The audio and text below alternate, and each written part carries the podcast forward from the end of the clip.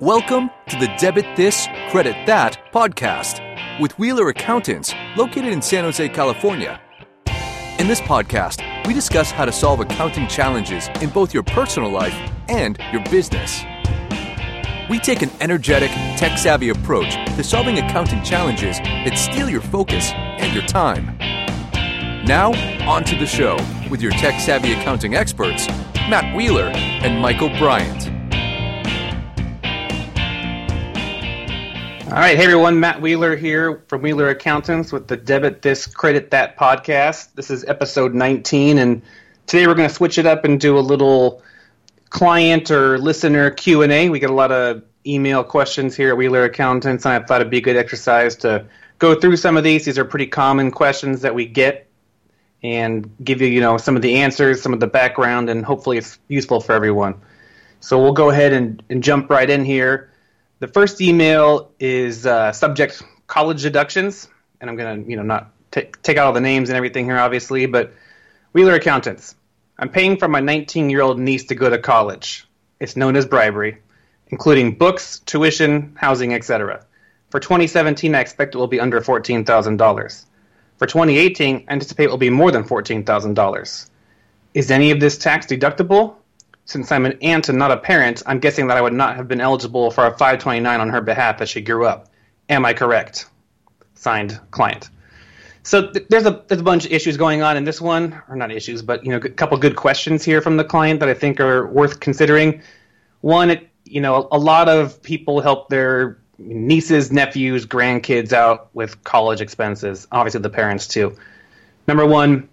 None of the help is deductible. Typically, you have to be claiming the child as a dependent in order to get any sort of tax benefit from the actual payment of the expenses. If you do, obviously, then the child is perhaps eligible. Then you can get the American Opportunity Tax Credit, which is a great tax credit for college tuition. Or uh, you can get some of the other credits, which may or may not be around once the tax reform thing is done here. But, you know, you have to claim the kid as a dependent in order to get the tuition deduction or the tuition credits. Two, the client here is asking about, she has specific dollar amounts, under fourteen thousand dollars, over fourteen thousand dollars. The fourteen thousand dollars refers to the annual gift tax exclusion amount. That's the amount that you can give another person every year that's not subject to gift taxes. So one point first is the actual exemption for the annual exclusion is going up in twenty eighteen to fifteen thousand dollars. So I want to make sure everyone's aware that it's going to go up another one thousand dollars this year. Two, the fourteen or fifteen thousand, the annual exclusion amount, that applies per donor, per donee. So if you're a married couple giving to your grandchild, for instance, you can each give the fourteen or fifteen thousand dollars to the kid directly, and then the kid could pay all the expenses. So one of the you know possible answers we gave is you could just give the child the money outright in order to pay the expenses for the college tuition. Two, you can actually double or or triple that. If you give money to the kids and the parents of the kids, in this case we have an aunt, she could give money to the parents of the child and the child, and if there's two parents and the child, that's three times fourteen thousand dollars she can give away in twenty seventeen, or three times fifteen thousand dollars in twenty eighteen she can give away. Again, this is under the annual gift tax exclusion amount, so there's no gift tax on those gifts. And another com- common misconception is if anybody has to pay tax on gift money they received, typically, the, the donee, the person receiving the money, never pays any tax on the actual cash received. Only the donor is subject to gift tax, if it's applicable. Another thing to consider, paying the school tuition directly to the school does not count towards the fourteen thousand dollars or fifteen thousand dollars annual exclusion amount. So what the aunt could do in this case is actually give the fourteen thousand dollars or more or whatever, pay directly the tuition to the school for that, and then give the fourteen thousand dollars or fifteen thousand dollars on top of that if the aunt wanted to give a little extra. This is one way to actually increase that. It applies to grandparents, anybody really. Payment of tuition, payment of medical expenses directly to the provider are not subject to the gift tax limitations. Another option the aunt could do here is gift to a five twenty-nine plan. Uh, the The client here is mistaken that she would have not been eligible to contribute to a five twenty-nine. You could. You could give to anyone's five twenty-nine. Putting money into a five twenty-nine plan is a gift. So you can fund a five twenty-nine plan up to the fourteen thousand dollars or fifteen thousand dollars annual exclusion amount every year. If you're a married couple, you can do double that to a single. beneficiary of a five twenty-nine plan.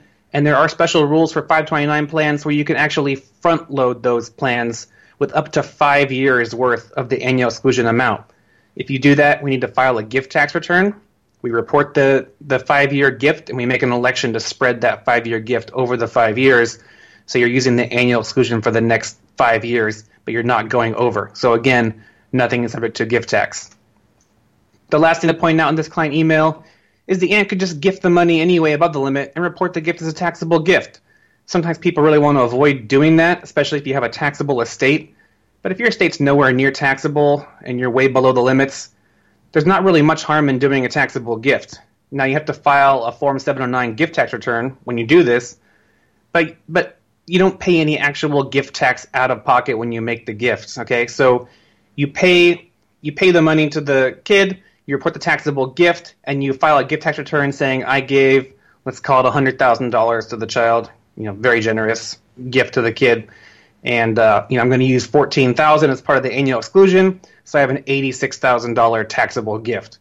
What happens at that point is you file the gift tax return, and you elect to use part of your lifetime estate and gift tax credit against the gift tax due, so you don't pay any gift tax right now. Now, when you die in five, ten, fifteen, twenty, whenever years, and you have to file a estate tax return, you add the gifts you've made on all the taxable gifts back into your estate at that time. And then, if you're over the estate tax limit at that time, your estate owes estate tax. So these rules are in place, so you can't just give away everything the year before, you know, the month before you die when you find out you're terminally ill and then not pay any estate tax, right? All all taxable gifts are added back into your estate. But if you're under the estate tax limit, there's not going to be a big deal about having a taxable gift besides having to file the seven oh nine gift tax return every year. So not the end of the world. So the aunt here has a bunch of options she can do. There's a lot of ways to help fund the college tuition. And, you know, I think we answered her question pretty effectively, and she's going to need to decide how she wants to actually fund the gift to the to the uh, nephew or niece here. It was her niece, I guess. But, you know, she has a lot of choices. Going on to question number two. This one is uh, subject retirement account withdrawal for down payment. Wheeler Accountants. I don't think Katie and I will need to do this, but I want to make sure our bases are covered just in case. I know there's a rule about allowing a taxpayer to withdraw ten thousand dollars penalty-free from a retirement account to put toward the purchase of a home. I called Schwab, and they told me all I need have to do is ask to withdraw the ten K, and we file something at tax time identifying that it was used to buy a home and that we receive a refund on the portion that was taxable. The guy I spoke with could have been telling the truth, but this sounded strange. Does the I R S really tax the money upon withdrawal if being used for a home purchase? This seems to defeat the purpose of the ten K rule because the withdrawal would really only be worth around six thousand dollars. Katie and I are contemplating putting in an offer early this week, so any advice you can give me is much appreciated. Thanks. So this is another good question. Get this one, comes up a lot. How to help fund a down payment for a home purchase. And using money from a retirement account can be an option to do so, but there's a couple things we need to clear up first. One, there is a special rule about withdrawing money from an I R A for a first-time home purchase. The limit is ten thousand dollars, but it's not tax-free. It's going to be a taxable withdrawal from the I R A, and you're going to have to pay tax on that. So he's right that it's really only going to be worth around six thousand dollars or whatever the net amount after taxes is going to be for the particular taxpayer. The ten thousand dollars special rule applies to no penalty being applied when you withdraw and you're under age fifty-nine and a half. Normally, if you withdraw early from a retirement account, if you're under age fifty-nine and a half, there's a ten percent federal penalty on that withdrawal. You can avoid that with ten th- by up to ten thousand dollars of a withdrawal for a first-time home purchase if it's qualifying. And you'll get a tax form at the end of the year when you let your custodian know what you're using it for. They'll code it a certain way. They're going to have code two in the distribution code. That's going to mean it's not subject to the penalty, so the I R S knows they're not going to apply the ten percent penalty on there, but you're still going to pay the income tax on the ten thousand dollars. There's also a California penalty. It's smaller, but you know, you don't have to pay the penalty when you use it for the qualifying withdrawal.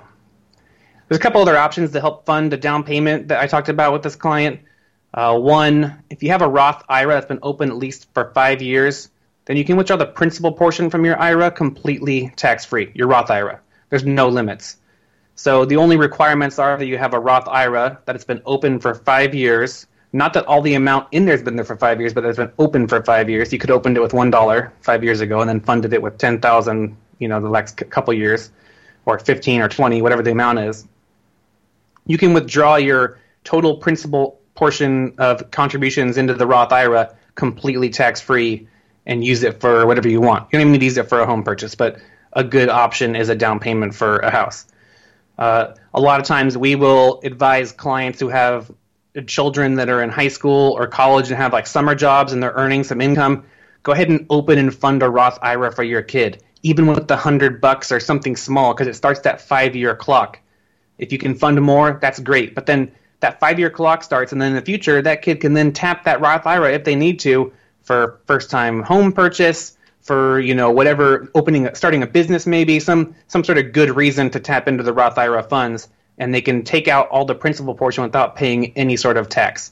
So drawing on a Roth I R A principal can be a really good option for a down payment. Another option I gave to the client was you could borrow from your four oh one k. That ten thousand dollars rule from the I R A applies to I R As, not to four oh one k's, but you can borrow from four oh one k's. You can't borrow from I R As. There's different rules for each, but you can borrow from your four oh one k. Only catch is you got to pay it back, you got to pay interest, and if you don't pay it back in the time frame required, or you do something like leave the company or something that screws it up, you maybe have a, a taxable distribution on the amount that you took out as a as borrowing. So want to be careful with that one, but that's a way to draw money out to use for the down payment tax free as long as you pay it back, and, you know, temporary source of cash, not have any sort of problem there. So you can use those funds for a down payment as well. And then the last thing I, I talked about that some people don't really think about is if you're if you're trying to qualify for a loan when you're buying your house, which you usually are, uh, a lot of lenders require you to have a certain percentage of cash in cash reserves in order to qualify for the loan, typically nine to twelve months of of cash reserves. And you can actually use some of your retirement account savings, the money in your retirement accounts, to qualify for the cash reserves.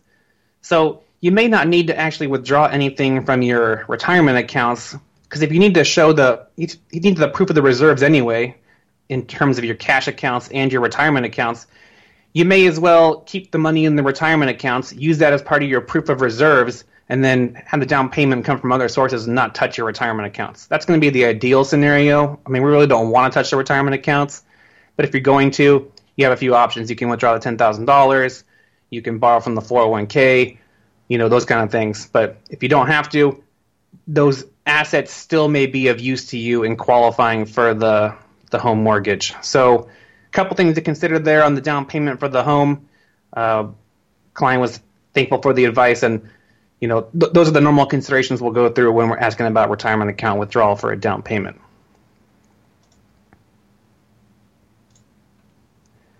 Next email from the client. This one's from a client about flipping homes, and they want to know the best entity structure. Subject: tax questions. Wheeler Accountants. Any tax benefit on these flips to be in an L L C, or would it also make sense for me to file an S-Corp for my business? Call me when free. So the client thinks it's a simple answer, which it is definitely not. But uh, there are a few things here that we can we can get into for the client.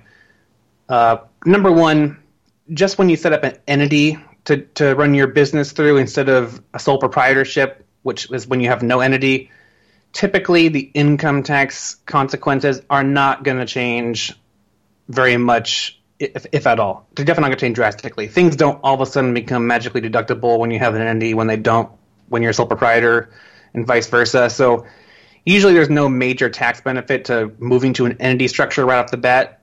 Um, answer is different if you have partners or that kind of thing, but um, it's definitely a liability protection thing. You want to consider putting an entity in place if you want the extra liability protection. In that case, having an entity could help you. It's more of a legal question. You want to consult your attorney, but having an L L C or an S-Corp could be a good choice for the client. But this client does flips of homes, and so there's a couple of things to consider in this specific instance. One, the L L C is typically not a great structure for doing flips, and there's a few reasons why. Um, one, the L L C, if it's a single-member L L C, if he's the only owner, it's going to be treated as a disregarded entity for federal tax purposes no matter what. So it's not going to look any different on his personal tax return for federal purposes. And he's now going to have to pay a minimum eight hundred dollars a year to California to keep the L L C open. It's an annual minimum tax for the pleasure or privilege of doing business in California. Not the best thing in the world, but you know, if you're going to consider just the liability aspect, protection aspect, I guess the eight hundred bucks is kind of like an insurance policy a little bit, but it's not going to pay for your insurance defense costs or anything, but it'll at least have that shield in place from the rest of your assets. But not only is there an eight hundred dollars minimum tax, the L L Cs in California have a gross receipts fee, and this is the killer on the flips, because when you're a flip flipper, when you're a developer, you're required to include the entire gross sales price of the home as gross receipts on your tax return, and as part of the gross receipts calculation for the L L C fee. So not just your net gain. So if you sold a property for a million and a half, but you bought it and put you know money into it up to one point two, so your gain's only three hundred. Your gross receipts for the L L C fee are one point five million. They're not three hundred thousand dollars. It's kind of the opposite of you would think of for like a normal capital gain or something, but that's the way it works for the L L C fee. So the L L C fee starts at two hundred fifty thousand dollars of gross receipts. At two hundred fifty thousand dollars, you already pay nine hundred bucks. At five hundred thousand dollars, you pay twenty-five hundred bucks. Over a million, you pay six thousand dollars, and over five million dollars, you pay almost twelve thousand dollars in the annual L L C gross receipts fee. So with the flips, it's it's usually a bad idea because you're going to be bumped up into at least a twenty-five hundred dollars fee when you're over five hundred thousand dollars in gross receipts, maybe the six thousand dollars fee if you're over a million in gross receipts. It's just going to eat into your profit on the deal. So L L C, probably not a good choice for the client that's going to be flipping houses. The client asked about an S-Corp also. An S-Corp could be a decent solution. Again, no change in income taxation. They're still going to have a minimum eight hundred dollars tax every year, or the higher of eight hundred dollars, or there's a one point five percent net income tax for California with the S-Corp. So again, you're adding like an additional tax or fee on top of your normal taxes when you add one of these entities, and I'm not sure it's really worth it for the extra liability protection. Usually a good insurance policy is going to cover you a little better anyway. So this S-Corp might not be the best structure either, but it could be at least a little better. That one point five percent net income tax is only on the net income, so that'd be on like the net gain of the house. So in our example a few minutes ago, or his one point five million dollars sales price, and the gain was three hundred thousand dollars. The one point five percent is only going to be on the three hundred thousand dollars, not on the one point five million dollars. So not as bad, but you're still going to end up with this extra tax you wouldn't have if you didn't have the entity set up. And the client didn't even ask about a C corporation, but that'd be a horrible choice because then you don't get any sort of special tax treatment on the house. If you held it more than a year and you want it to be long-term gain, if it wasn't like a developed flip thing, but like an investment, very bad choice to have real estate inside a C corp generally, so we don't want to do that. Glad the client didn't even ask about it. But, um, you know, typically setting up an entity is not going to make a huge difference, not going to help. I'd probably tell the client, don't bother with either. Here's the downside to each one.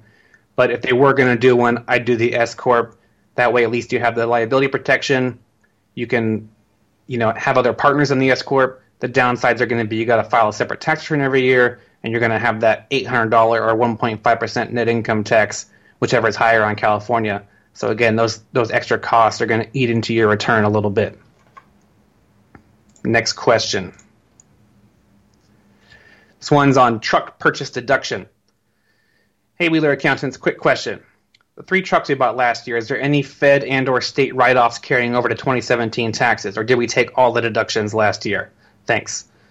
So we get a lot of questions about purchase of vehicles for businesses and which is, you know, what's the better write-off, buy versus lease, that kind of thing. I know it's not exactly what the client was asking here, but want to go over it anyway. Uh, number one, there's special rules around depreciating automobiles for business use, and there's a lot of limitations. For your standard car that you purchase, the depreciation limits are pretty low on how much you can write off every year uh, against the cost of the car. So normally it's about four to five thousand dollars the first year. It bumps up to like ten, eleven thousand dollars the second year, and then starts dropping down. And it goes down to like seventeen hundred, two thousand bucks, somewhere around that range for years like three, four, five, and on.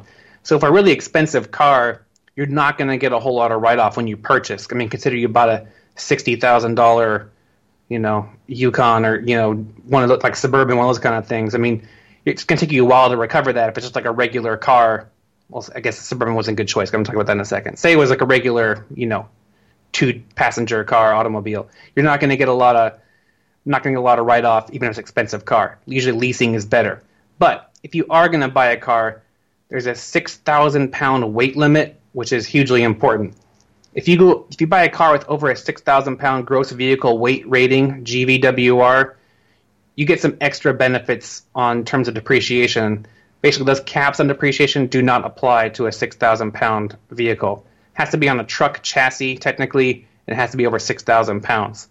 Uh, most of the major, larger U S Vs qualify for this, and if you do a quick Google search on the car you're looking at and then G V W R, it'll pop right up in that little box at the top at how much it is right off the bat. So you're looking for something over six thousand pounds. When you do that, you qualify for a few things. One, your car can qualify for Section one seventy-nine expensing. You're allowed to write off twenty-five thousand dollars right off the top for each vehicle for that, up to like five hundred thousand dollars worth. So um, when you buy a new truck, this client bought three trucks, that'd be seventy-five thousand dollars they could take off right off the top in the first year from the purchase. Additionally, if it's a brand new business vehicle, we can take fifty percent bonus depreciation. That still is around till the end of this year, twenty seventeen. Starting in twenty eighteen, it's supposed to go down to forty percent unless they change the rules on us. But you can basically take off, take or write off fifty percent of the remaining balance after the twenty-five thousand dollars. So you're now looking at a pretty big write-off in year one. Then on top of that, you can take, you know, around one fifth of the remaining balance, five-year depreciation on the car for the for the next for the first year also. So you're looking at twenty-five thousand dollars plus half of the remaining cost plus one-fifth of the remaining cost. So if we have a car that's seventy-five thousand dollars or so, we're looking at twenty-five thousand dollars. You got fifty thousand dollars left. You can take half of that. So another twenty-five thousand dollars. You got twenty-five thousand dollars left. You can take a fifth of that. Another five thousand dollars. You're looking at fifty-five thousand dollars out of the seventy-five thousand dollars written off all on year number one. Now that's a good write-off. If you finance the car, you know, you're going to get a big write-off in year one without even having to pay a lot of cash out the door. Now, you're going to have a timing difference, or it's going to reverse later when you're paying down the loan and you're not getting any write-off. But if you want to get an accelerated write-off in year one, buying a S U V-type vehicle is going to give you a tremendous write-off compared to buying like an under six thousand pound car. A couple other things to think about.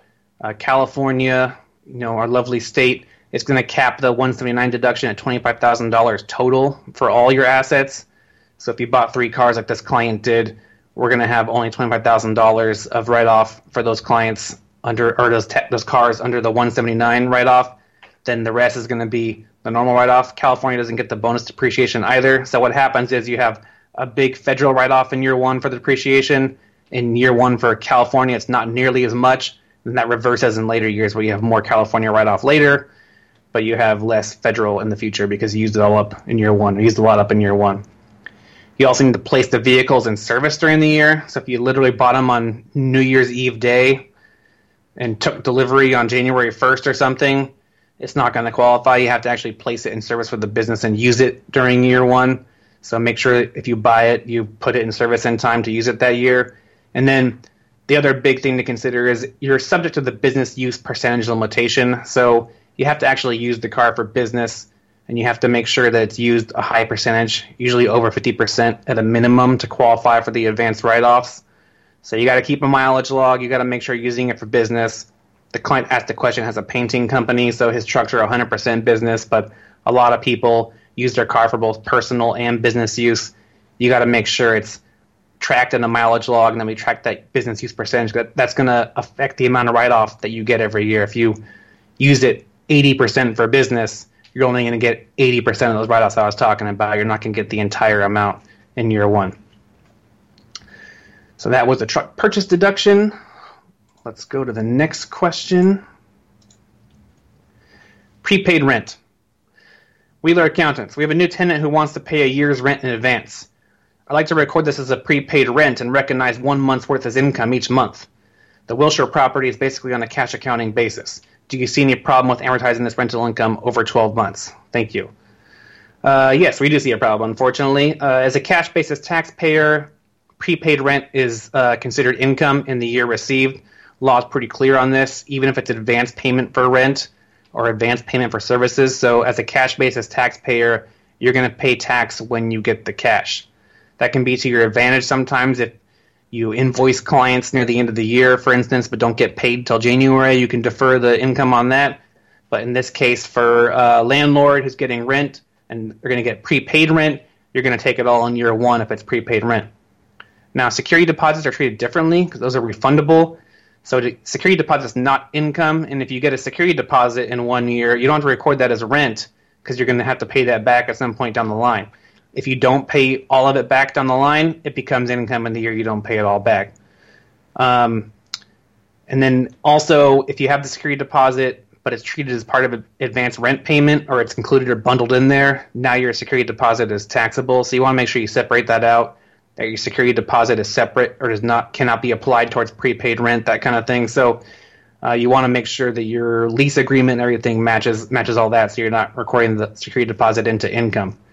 And the last thing this client could consider, which probably wouldn't be worth it for your standard individual taxpayer unless it was a large amount, is they could switch to an accrual basis for this activity. That requires requesting a change in accounting method from the I R S, but it would be a way to defer the tax on the prepaid rent received because it's, no, it's not earned yet. So from an accrual standpoint, it's not actually income. From a cash basis standpoint, it is. So we could record a change in accounting method and then not report all the income. That's going to be just a one-year little trick, but now you're stuck in the accrual method moving forward, and that can, you know, bite you also if you uh, have recorded earned income but the person hasn't paid yet. You know, or you invoice clients, like in the other example, in December, but they don't pay till January. It's now income in December, even though you haven't got paid until January, because now you're accrual basis. So there's a lot more into that decision, but it's definitely an option. Also, if the client was like an entity, like a partnership or a corporation or S corporation, they could also make the same change in accounting method to go to accrual basis. But you're generally stuck with that choice for a period of time. Uh, or if you're over certain gross receipt limits, you have to use accrual basis and you can't use cash as like a corporation or a partnership. So uh, it's another possible choice here. Probably not useful for your standard landlord on a small rental, single-family rental or something, but another option to consider. We have one more question here today. This one I thought was a good one too. Uh, this comes up pretty often. The subject is titling account question. Hey, Wheeler Accountants, hope all's well with you. I have a quick question. Philip is working and wanted to open a Schwab account to invest his savings. Is it important how the account is titled for tax reasons, and do you have any recommendations? Individual, joint tenants, tenants in common. He wasn't sure if he should open it in his name only or add my name on it too. Thank you. Uh, I think in this case the client was referring to an adult child. So in this case we'd recommend that the adult child have the account titled in their name only and not add the parent on. Um, if they're a minor child, you can you have a couple options. You can do a U T M A account, a Uniform Transfers to Minors account, um, which is basically a custodial account where the parent controls the use of the funds still, but it, it's owned by the child. U T M A accounts can work for a while, but then the, the child reaches a certain age. I think it's twenty-one in California. It could be twenty-five. I can't remember. Uh, I think it's twenty-one. When they when they reach that age, the, the money becomes theirs. So it's a way to put money in accounts for children, but then not have the money be theirs, you know, technically, legally, until they reach a certain age. Uh, married couples, we usually recommend they use community property for everything, or better yet, get a living trust and put it into your revocable living trust. Um, there's pay-on-death accounts, which can be useful for small checking accounts, uh, especially if you have like a small estate or like not a taxable estate. Pay-on-death is easy in terms of administration. Uh, joint tenancy, typically not great. It means half roughly is, you know, yours and half is the other joint tenants, um, unless you can trace who put what in. Tenants in common is kind of similar, where each person owns a share of the asset. There's joint tenants with right of survivorship, where it automatically goes to the other joint tenant on the death of the first joint tenant. Um, there's a lot of implications to titling accounts these ways that you got to think about, and this really comes up mostly in the estate planning Uh, context, where when you want to have control over what happens to your assets and where they go, the account titling is super important, not only for estate tax reasons, but for actual flow of funds and practical reasons. The best ch- choice is to have a living trust set up, where you then dictate that how your uh, money and assets are distributed per the terms of the living trust. And if all the accounts are titled in the living trust, it makes everything really easy. The trustee, who's a successor trustee, once you pass away, they go to the bank or whoever, they say, I'm the successor trustee, Matt passed away, here's the proof, I'm in charge of the assets now, and they can go ahead and move the money around, they can close the account, they can distribute it, they can do whatever they need to do per the per the terms of the trust, and it's really easy. If you had a pay-on-death account as part of your estate, but you also had a trust, that pay-on-death account's automatically going to whoever the beneficiary is on the pay-on-death. It could be someone that's long gone, a friend that you now hate, or, you know, probably better, a relative or something, you know, that you can't stand, that kind of thing. So if you don't change those things or keep them up to date, th- they're going to go according to what you told the bank originally, and it's not going to be according to your wishes. Um, the the client's question was about the child and a savings account, and just having the money in the kid's account is fine. The kid probably doesn't have a living trust yet, which is, you know, normal and okay. If the kid doesn't have like a large estate, then it, it's not going to be a big deal. But at some point, the child's going to want to put the money into, you know, a living trust or whatever. But you also want to avoid like a joint tenant titling when you have an adult child that grows up, because that actually means that part of that account or a portion, or maybe all the account, is going to be drawn back into your estate if you're the adult still for your child. And you don't want to have their money or any portion of their money as part of your estate, especially if you have a taxable estate. So you want to make sure the title is proper and it's for the kid only and not for you or whatever. Plus, you know, kids got to grow up, right? So it's their account now, it's not yours. You don't need to be involved in everything. Um, they're probably still on the payroll, maybe if they just got out of college, who knows. But, um, you know, title account's very important. You want to make sure that you pay attention to it, that you set up a proper living trust if possible, and that you're checking title in the account uh, very regularly. That's one thing we here at our firm will check when we're doing tax preparation. We can see usually per the statements that come what the titling of the account is. If we see things that are not in your trust, we'll try and point it out to you so you can go and get it fixed. Doesn't matter till it matters kind of thing, but you want to make sure that you're staying on top of all that and you don't have any uh, undesired consequences result from having the improper titling of an account. So those were uh, a couple of the client questions we typically get here for this podcast. I hope it was useful to you. Just a quick reminder, please subscribe to our Debit This, Credit That podcast. We are on iTunes. We're on Podbean. You can see it on our website, uh, w w w dot wheeler c p a dot com. And we look forward to hearing from you with more of your questions so we can include it on future podcasts. Thank you.